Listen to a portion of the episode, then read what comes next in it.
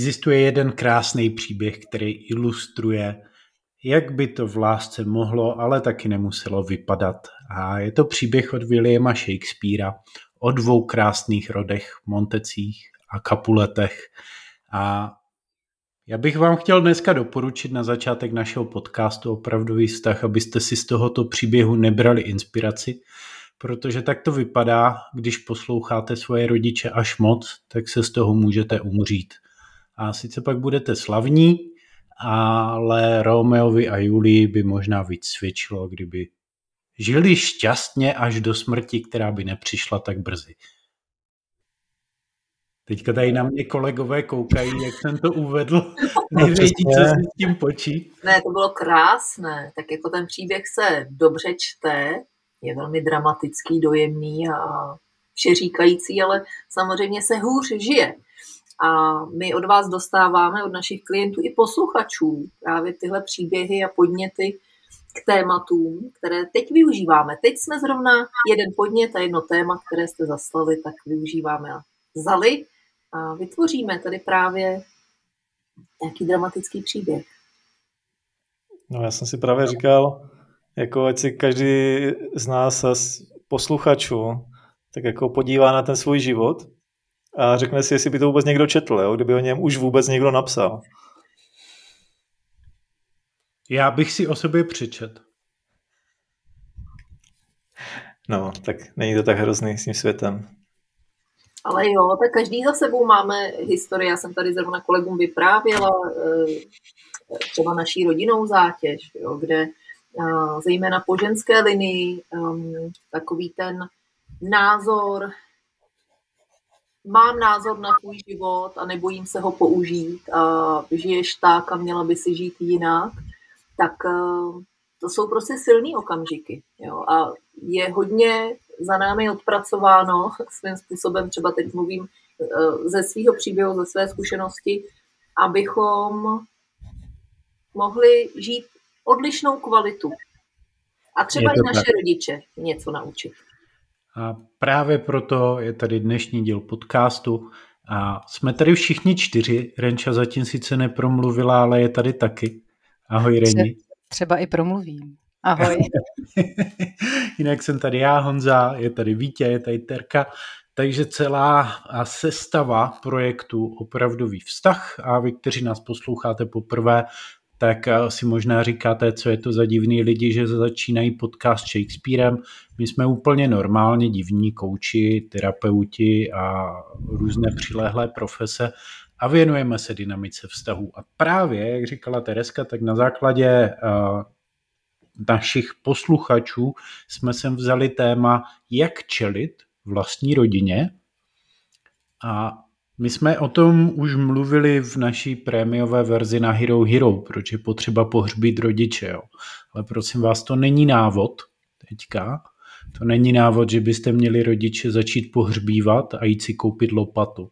Nicméně dost často se potkáváme s tím, že za náma přijde klient a, a říká, hele, tak já prostě tady žiju se svým přítelem a moje maminka nám do toho kecá. Moje maminka má názor, který se nebojí použít, přesně jak říkala Teres, a ví přesně, jak já bych měla žít svůj život, ví přesně, který chlap je pro mě dobrý a jak bych měla přistupovat k rodině.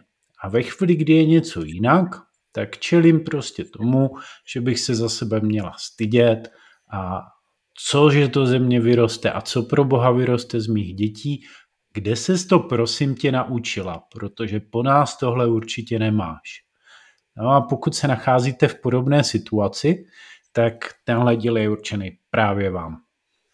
Hmm, já se říkám, že by nebyl ani takový problém, kdyby ta máma si myslela, že zná někoho, s kým té dceři bude líp. Ono je problém to, že je přesvědčená o tom, že s tím, koho si skutečně vybrala, tak být nemá, že jo?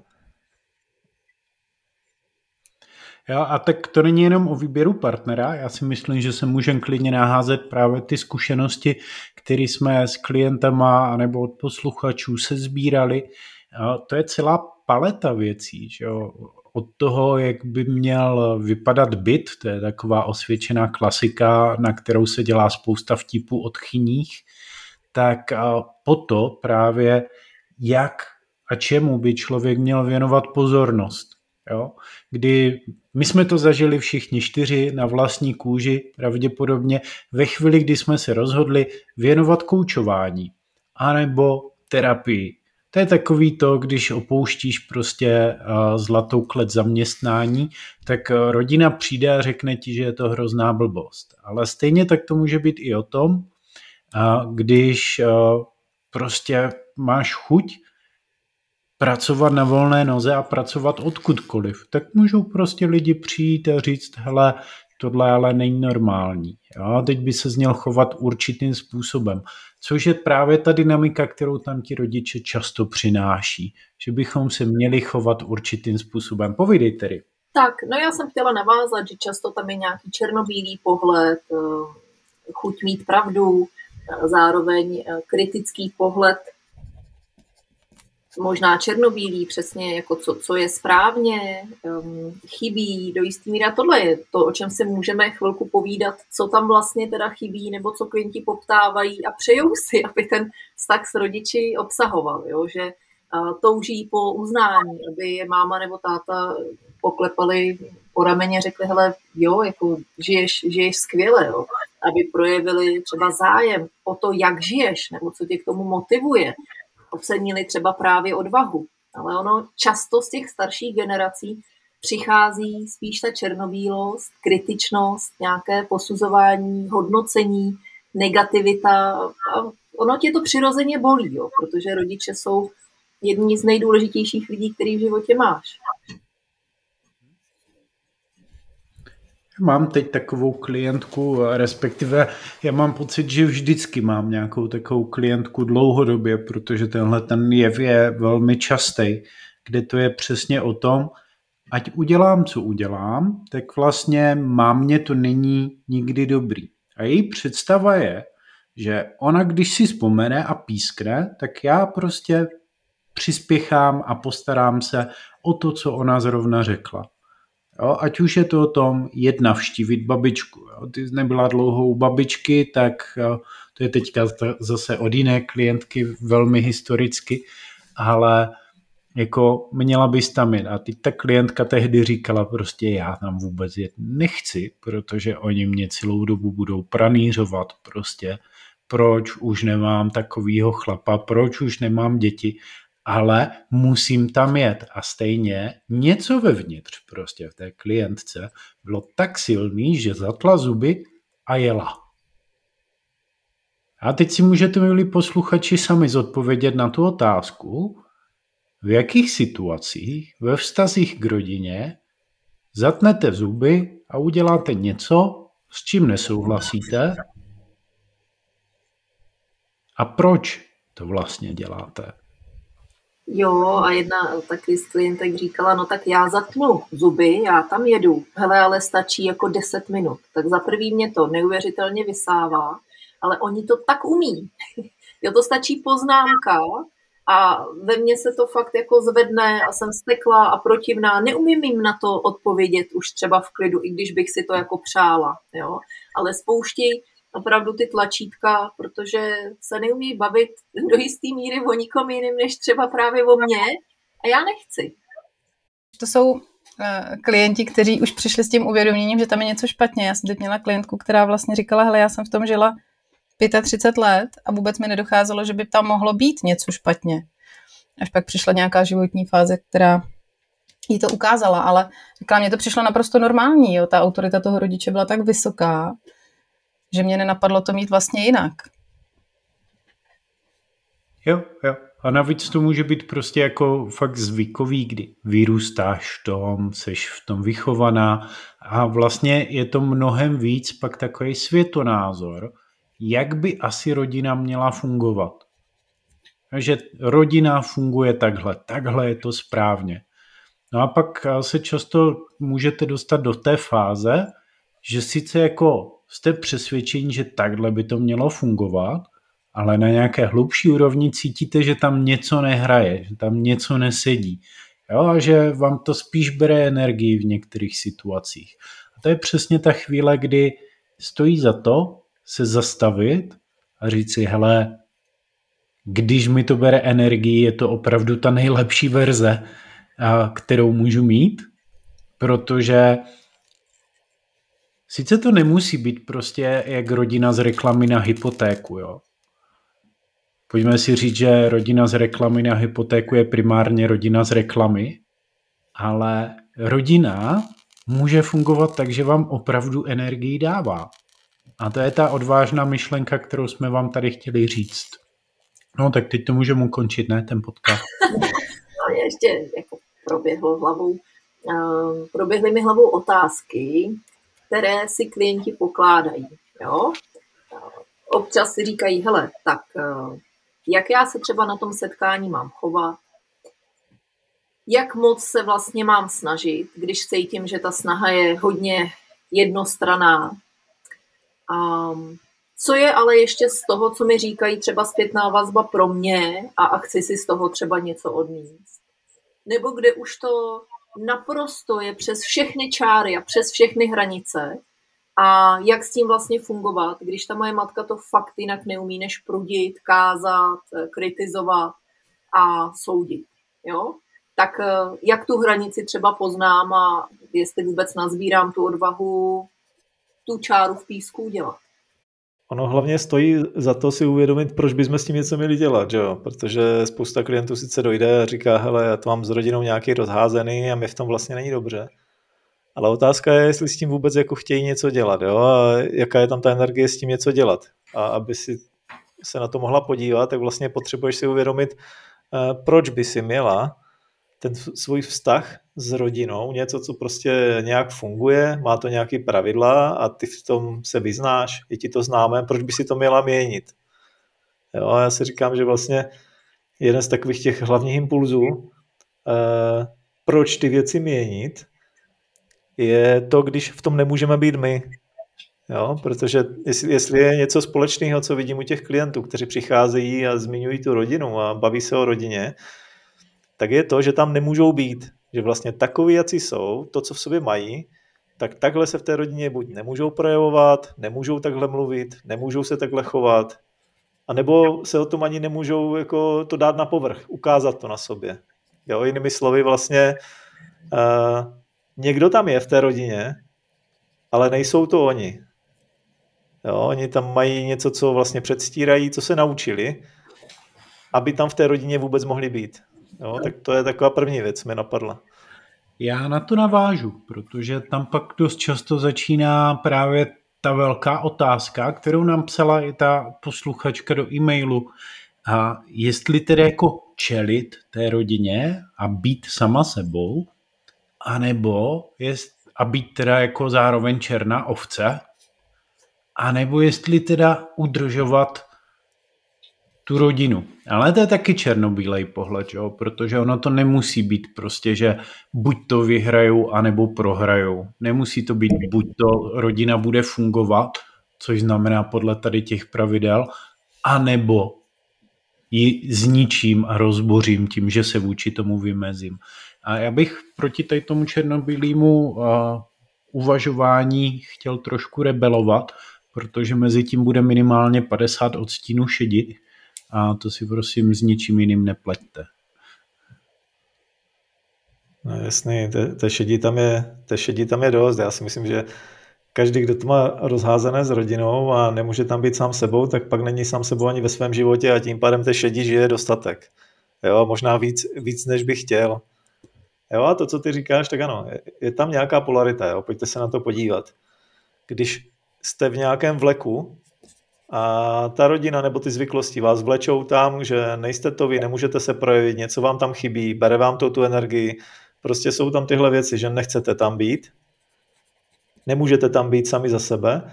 No tak takové to první, co přijde je, jasný, rozbiju to, anebo když udělám krok vedle, možná mě ta rodina úplně zavrhne. Jo? Možná o všechno přijdu, možná zůstanu takhle vyobcovaný sám, chudák jediný na celém světě. A je tam takový ten strach vlastně, jo? Takový to buď všechno, anebo nic. Ale jak ty říkáš, tak za mě tam je vždycky nějaký vývoj a to je hlavně ten vývoj vnitřní, kdy něco v sobě posunu a pak nějakou jinou kvalitu začínám dávat do toho světa. Jo, ono to neznamená, že vždycky se s tou rodinou musím smířit anebo že vždycky ji musím odvrhnout, ale znamená to, že tam jsem schopný si najít tu svou cestu. Proto už jenom to, že jsem u toho černobílého pohledu, znamená, že necítím ještě tu svoji cestu a já bych řekl, že to je právě ukazatel toho, že potřebuju tu svou kvalitu posunout. Protože jenom když posunuju tu svoji kvalitu uvnitř sebe, tak začínám vidět tu svou cestu, jak vlastně to s tou rodinou chci mít, jo? Jakým způsobem já se, si dovolím se začít projevovat, jakým způsobem si dovolím ty vztahy aktivně spolu utvářet, měnit je a tak. Jo. Teprve z toho může ta moje cesta povstat. Jo, já si vybavuju příběh klienta, se kterým jsem spolupracovala delší čas a on říkal, hele, do jisté míry, to potvrzuji teď slova Renči, a jsem to bral jako samozřejmost. Bydlíme s rodiči naproti sobě v domečku, bral jsem jako samozřejmost, že přijdou na návštěvu, ani nezaťukají, přijdou na zahradu, posekají mi, protože prostě podle nich není dostatečně krátká, reprezentativní. Bral jsem jako samozřejmost, že mi odsoudějí můj přístup k synovi a teď bych mohla s tím výčtem pokračovat. Už jenom to, to není právě ta černobílost, tak já to s nima zítra ukončím, vyhraním se a už vás nechci vidět, vy jste ti zlí, kteří mě ubližují, tak posunul právě tu kvalitu v sobě tím, že si vůbec uvědomil, že může cítit jinak, může si pro sebe přát jinou kvalitu a může postupně, protože to je postupnost, to není z ničeho nic, to postupně cítíte, že to potřebujete jinak. Že se můžete třeba ohradit, že se můžete ozvat, že můžete nahlas říct, já už ne, si nepřeju, abyste mi sekali trávu. Na to přijde nějaká reakce. Ty strachy, obavy z reakcí jsou velmi častou překážkou v tom, abychom se vůbec ozvali a vyhranili. Jo, takže jsme delší dobu pracovali na, um, s těmihle obavami, aby klient mohl přijít a říct, už mě trávu nesekejte. A váš argument, co na to řeknou sousedi, je váš strach, ne můj, já ji prostě chci mít nějakou dobu dlouhou. Jo? A sahal si vlastně na realitu, kde je bezpečné se vlastním rodičům vyhranit, reakce přišla, ale rodiče se otřepali, diví se, ne se vším souhlasí, ale je, je to postupná práce. A to mě vede vlastně k té myšlence, kterou začal tady Víťa, nebo my si to tady tak pinkáme, jo?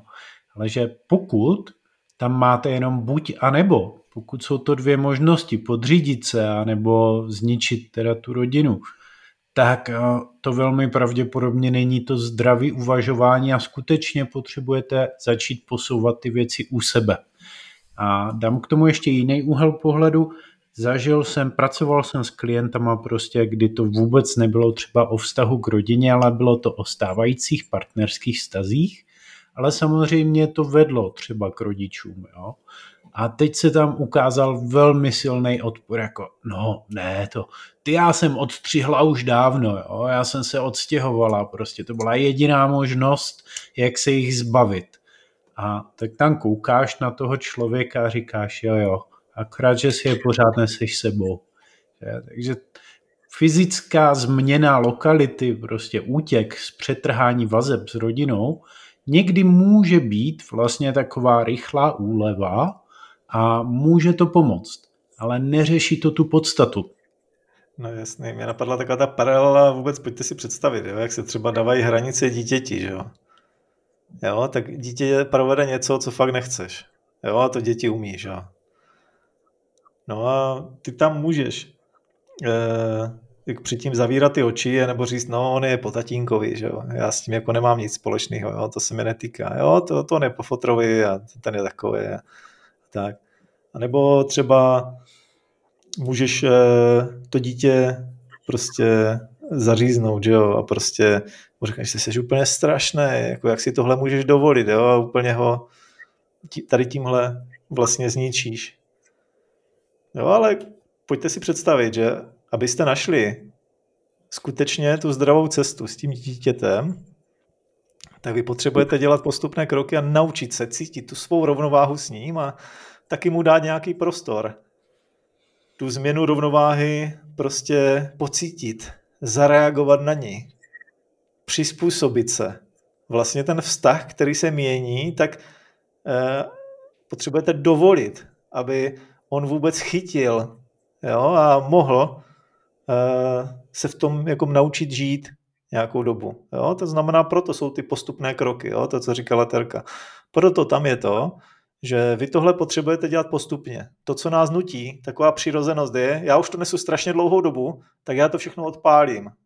Hodím tam bombu, uteču, nebo ty rodiče zničím, nebo prostě něco. Ale to, co ve skutečnosti funguje, je to nepříjemný. Jo? Postupně měnit to své chování, postupně čelit tomu, jak oni na to reagují, dovolit si, ať ten náš vztah se trochu vyvine, ať se vyvíjí společně s tím, jak já v sobě ty věci měním. Jo? A pak je ta šance, že já můžu najít tu novou rovnováhu, oni můžou. Ale není tam ta jistota, že to udělají. Ta jistota je jenom, že já tomu můžu dát tu šanci.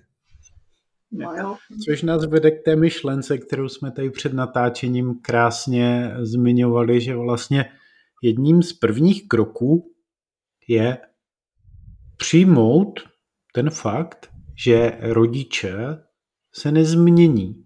A on se může vyvinout, ten váš vztah, některé věci lze posunout, ale pokud je to takový to, no já chci, aby mě uznali, tak a aby to bylo přesně jako tak, jak já si představuju, no tak představte si, že v Pánovi prstenu, pokud jste viděli Pána prstenu, tak by v určitou chvíli prostě Sauron řekl, je, milí hobiti, víte, já jsem si uvědomil, že jsem byl zlým tyranem a ničil jsem tady tu zemi a vlastně teď se za to omlouvám a stane se ze mě správný bojovník světla. No jasně, to se nestane. To plamené obkloupy zrůžovělo, že najednou. Přesně tak, přesně tak. No, ale to je ale... tak vlastně jako těžká, těžká dynamika. Jo. Jak jsem říkala na začátku, že třeba z mýho příběhu velmi si vážím mamky svojí, jo, která dokázala tu čáru v písku udělat, ale ne způsobem oni nebo ona, moje maminka je nejhorší a já to budu dělat úplně jinak. Ale hodně pracovala na sobě. Jo? A naši rodiče často neměli možnost číst chytré knížky, řešili jiné existenční problémy, nebylo tolik dostupných informací a tak dále, nebylo prostě na každém prstu pět psychoterapeutů. A tak to je taková jako složitější výchozí pozice. Jako my už tyhle prostředky máme a můžeme uchopit a právě pracovat sami na sobě a do jisté míry přinášet tuhle kvalitu právě i do vztahu s našimi rodiči. Jenomže to je právě na tom někdy to nejtěžší, protože je takový vzájemný boj. Já ti říkám svojí kritikou, že máš žít jinak, v tom je vlastně skrytá potřeba, já pro tebe ale chci to nejlepší, ale říkám ti to formou, kterou to sice nikdy nepřijmeš, ale já si pro tebe přeju to nejlepší, proto ti to tady přece říkám, že ten partner je strašný. A ten vzájemný boj je v tom, že já jako dítě, jako dcera si zase přeju. Lpím na tom uznání od těch svých rodičů. A takhle si tam vlastně vyměňujeme ty vzájemný nevědomý boje a ono to nikam moc nevede. Tak bych tady chtěla vyzvat posluchače třeba i k pochopení laskavoč, laskavosti třeba vůči rodičům, přijetí a smíření se s tím, že to jinak neumí, a že nemusíme bojovat, ale třeba tam jako moudře přinést tu novou kvalitu, která ale no. jako stojí čas, energii, někdy peníze a každodenní rozhodování se toho třeba, jak zareagujeme nebo s jakým postojem přijdeme, jestli jim ukážeme svým chováním třeba, kým jsme, můžeme být.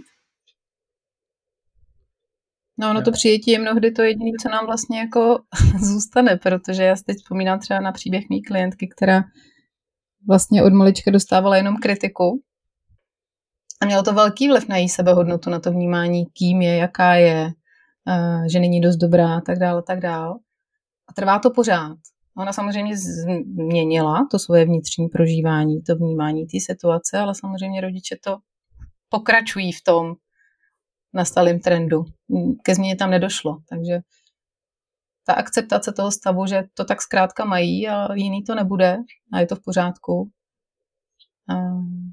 je pro ní vlastně to jediný, co tam má. Jo, jo, Reni, jo. Ale v čem to je jiný? Protože klientka zapracovala na sobě, mm-hmm. jo, jak říkáš, přijala tu situaci, že rodiče jiní nebudou, ale v čem je to jiný? Kdyby byla zlatou mužku a pozorovala ty interakce mezi nimi, tak předpokládám, že i tím přijetím ona tam něco jiného přinese. Jasně. Jo, jo ale, ale ty, ty reakce přichází stejný, ale ona už to samozřejmě prožívá jinak. Jo, že právě, jo, že, že ta kvalita prožitku je jiná, dokáže to třeba zastavit po druhý poznámce, nepodejde z té situace, jo, že si s tím poradí jinak, než by to bylo dramatický a budu o tom týden přemýšlet a týden mě to bude vlastně dusit a trápit, že maminka zase řekla nějaké dvě kritické poznámky. Jo, no to vnitřní zpracování nám přinese i takový ten nadhled toho, že už nemusím tady to trpět a poslouchat. A... No jasný, jo, jo. Honzo, ty, ty máš v sobě nějaké vnitřní pnutí, které se projevilo i navenek, že? Jo, je to tak. Kdo jste, kdo jste zaregistrovali ten cvakající zvuk v podcastu, tak to jsem se opřel o opěrku u židle a uletěl z ní tady kus plastu, který tam půjde samozřejmě nasadit, ale Vítě se mi hned začal smát, tak to je ten správný přístup. Já bych to chtěl ocenit. No, ale, když... ale počkej, to je hezký přirovnání, jo? Že to nasadíš a dáš si čas s nějakou opravou, než by si vyhodil z okna a už se na ně nikdy neposadil. Může být, ale ještě si to rozmyslím. Ne, ono je to v podstatě o tom, že ano, někdy se ti rodiče neposunou společně s váma, a pak jako vaše vnitřní prožívání může být kvalitnější a dovedete pak podle mě dělat lepší volbu, jakou roli v tom vztahu chcete hrát. Jo? Protože zatímco jste to tady holky popisovali, tak mě běžel hlavou ještě úhel pohledu, že když se na to podíváme jako na transakci, já ten pohled nemám obecně moc rád, protože si myslím, že vztahy jsou víc než jenom výměna nějakých uh, hodnot, ale je to určitý úhel pohledu. A já se někdy setkávám právě s tím, jak tady zaznívaly jako finance, práce a tak dále, jo, že vlastně uh, je tady klient, který má s těma rodičema horší vztah, vadí mu, jak mu zasahujou do života, ale zároveň bych chtěl čerpat ty benefity, že babičky se hodí prostě, občasná finanční výpomoc se taky hodí. Já vlastně, já bych chtěl jenom tady tu půlku dílu a tu druhou půlku tu nechci. A ono to takhle úplně nejde, že jo? Protože to je stejné, jak kdybyste řekli svému partnerovi, hele, tak já chci tady od tebe to, že nás zajistíš a že seš ke mně pozorný a tak, ale Franta jako souloží líp, takže to bych chtěla od Franty. Jo. Tak s těma rodičima je to podobný. Jo. Máte tam full package.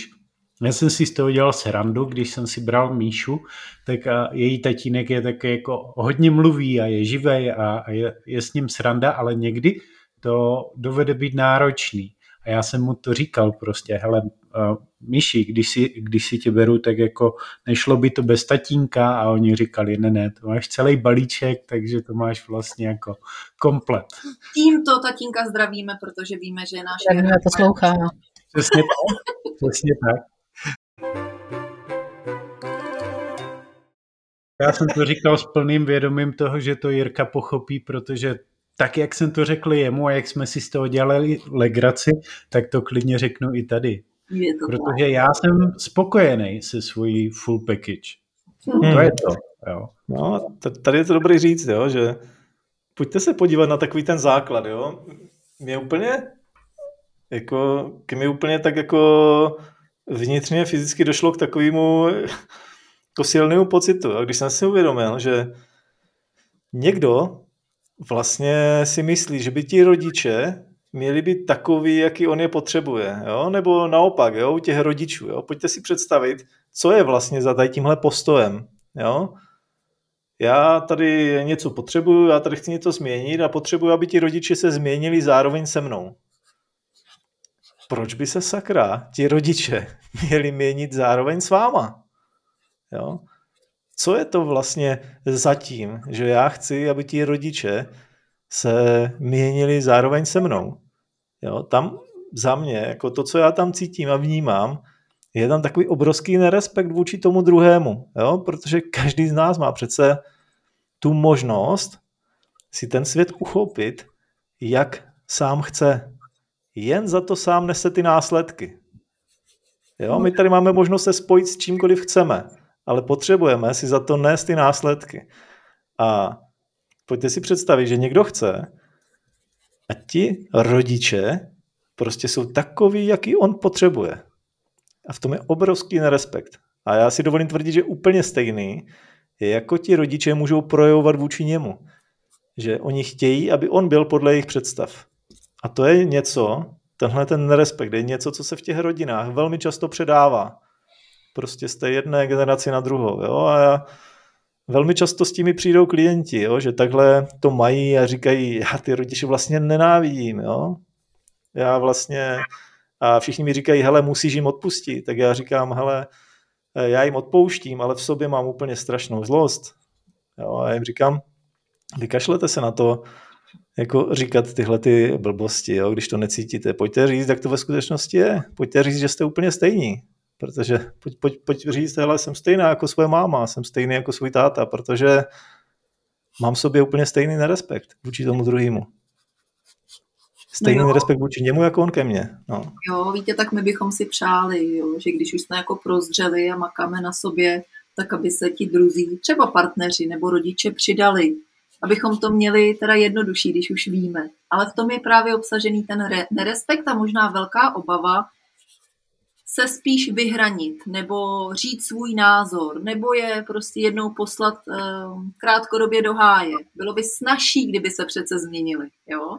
Ale ta realita a život je jiný. On je v tomhle spravedlivý. Rodiče se prostě měnit nemusí. Nikdy se nezmění, ale vy máte neustále vlastně možnost volby, jak s ním pracovat. Vybavuju si příběh klientky, která přijala, že rodiče nebudou jiní a jsou velmi, velmi toxičtí, opravdu jako v mnoha směrech. A přijala, že jiní nebudou, ale taky musela přijmout to, že budou mít teda takové studené formální vztahy, protože to je jediná míra, ve které vlastně dokážou nějak normálně komunikovat. Jo? Ale potřebovala si zpracovat tu představu, že by to mělo být přece jiné. V ideálním případě by měly být takový a makový. Ne, jedou formální vztahy a tohle ona musela u sebe posunout, přijmout a ustát. Jo, jo. No, ale pak můžeš mít samozřejmě ještě velmi těžký případy, kdy tam může být alkoholismus, může tam být násilí, může tam být sexuální zneužívání prostě ze strany rodiče. A to jsou pak takový ty extrémní případy, kdy, jak tady Vítě říkal, jako prostě uh, někdo vám poradí v chytré knížce, nebo nedej bože někdo, kdo si říká terapeut, tak opakuj si, odpouštím mu prostě, tak já si nedovedu představit moc žen, který tímhletím vyléčí a uzdraví svůj vztah tím, že budou opakovat, že odpouští otci, který je třeba jako mlátil nebo dělal jiné věci. A nemusí to být ta cesta, ne? Že by s odpuštěním bylo něco špatně. Odpuštění je naprosto v pořádku a je to velmi účinná technika, ale je to možná příliš vzdálený cíl, pokud jsou ty emoce a vyhranění se vůči rodičům velmi silný. A ten první krok může být prostě přijetí toho, že to je tak, jak to je a že to už není moje zodpovědnost. A to je takový ten první krok velmi silný, který děláme téměř s každým. Já bych podtrhla, že to není moje zodpovědnost. Jo, pamatuju si zase další příběh klientky, která říkala, můj táta je velmi kritický, velmi manipulativní, má blízko k alkoholu, občas rozrazí dveře našeho bytu, jenom když něco potřebuje, když se mu to hodí, mezi tím mě stihne skritizovat, všechno možný i nemožný. A je velmi těžký toho tátu pustit a nechat si ničit život. Vždyť je to přece můj táta. No tak ze slušnosti tady teda tu návštěvu přetrpím. Jenomže ono to skončilo ve chvíli, kdy rozrazil ty dveře bez ohlášení například. Jo. Takže tohle je velké téma taky do spoluprací s námi nebo s jinými psychoterapeuty nebo kouči s terapeutickým přesahem umět předat zodpovědnost rodičům za jejich vlastní život. No, to se ti povede zejména tehdy, pokud převezmeš tu zodpovědnost za ten svůj život, že? Přesně, ano, podtrženou hmm. úlohu. Tak, tak se nám uzavřel kruh. A říkám si, co by na to řekli Romeo a Julie, ti převzali zodpovědnost za svůj vlastní život. Bohužel, jako správný příběhový drama tomu chtělo, aby jim to nakonec nevyšlo. Respektive to skončilo velmi záhy. Ale já bych si z toho nebral příklad, protože to je třeba, a to je zajímavý, o tom bychom mohli natočit nějaký další díl podcastu, že vlastně tohle je totiž archetypální příběh zakázaných milenců a vlastně tenhle ten příběh se v mnoha obdobách prostě opakuje napříč kulturou a historií. Když se podíváte prostě na Titanic, tak Titanic je Romeo a Julie akorát prostě v novodobým hávu. A že on by se tam vešel, že jo, na ten kus toho nábytku, na kterým plavali, on by se tam vešel a mohl přežít. Ale příští díl by se mohl věnovat tomu, jak právě tyhle pohádky, příběhy, romantické filmy, ty archetypy ničí náš pohled na zdravé vztahy. No jasně, protože fakt je hodně rozšířený. Já jsem o tom kdysi už před lety, když jsem začal chodit do Toastmasters, tak jsem měl osmiminutovou řeč na téma láska. A v té jsem říkal, že většina lidí má na nějaké podvědomé úrovni propojenou lásku s utrpením. Právě na základě těchhletěch archetypálních příběhů. Jo? A pokud ve vztahu není drama, pokud netrpím, pokud to blbě nedopadne, nebo to není nahoru a dolů, tak to vlastně není ono a není to ta pravá láska. Teď i ty debilní americké komedie jsou přesně o tom, jak je to všechno skvělý, dokud on to neposere. Jo. Pak je tam takový to období krize, kdy si diváci říkají, pokud už to není sedmdesátý čtvrtý film tohoto typu, který vidí a který má stejný scénář, no tak to je v háji, teďka se rozejdou. Až pak mu to dojde, odprosí, zase se dají dohromady a žijou šťastně až do svatby, teda jo, až do smrti. Jo, jo. A ještě jsou ty příběhy, kdy holka zachraňuje uh, toho kluka, jo, který přijede na té motorce v černé podění a, a tak. Ale teď, milí posluchači, jste svědky toho, jak jsme přesídlili z jednoho tématu na druhé a natáčíme další podcast. Jo, jo. Nejlepší čas. Tady vidíte, že nás to baví totiž. No, baví nás to, pojďme si to přiznat. A jsme rádi, že to baví i vás. Alespoň si to teda myslíme ze stále více příchozí všech e-mailů a zpráv na Hero Hero. A jsme moc rádi, že nám píšete. Takže můžete to udělat i po tomhle dílu, buď to zanechte komentář, třeba na Spotify, nebo, nedej bože, kdybyste chtěli, tak nám dejte hodnocení u toho podcastu a my si z toho sedneme na zadek.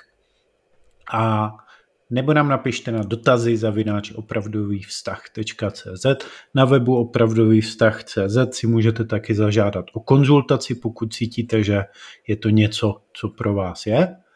No a kdybyste chtěli prohloubit ještě pohled na to, jak pohřbít rodiče, včetně konkrétních praktických technik, neobsahujících lopatu ani krumpáč, tak na Hero Hero máme díl zaměřený právě na tohle, i jak vlastně začít ten vztah uzdravovat po vlastní ose. Takže herohero.co lomeno opravdový vztah. Máte veškerý odkazy v popisu podcastu, takže to najdete.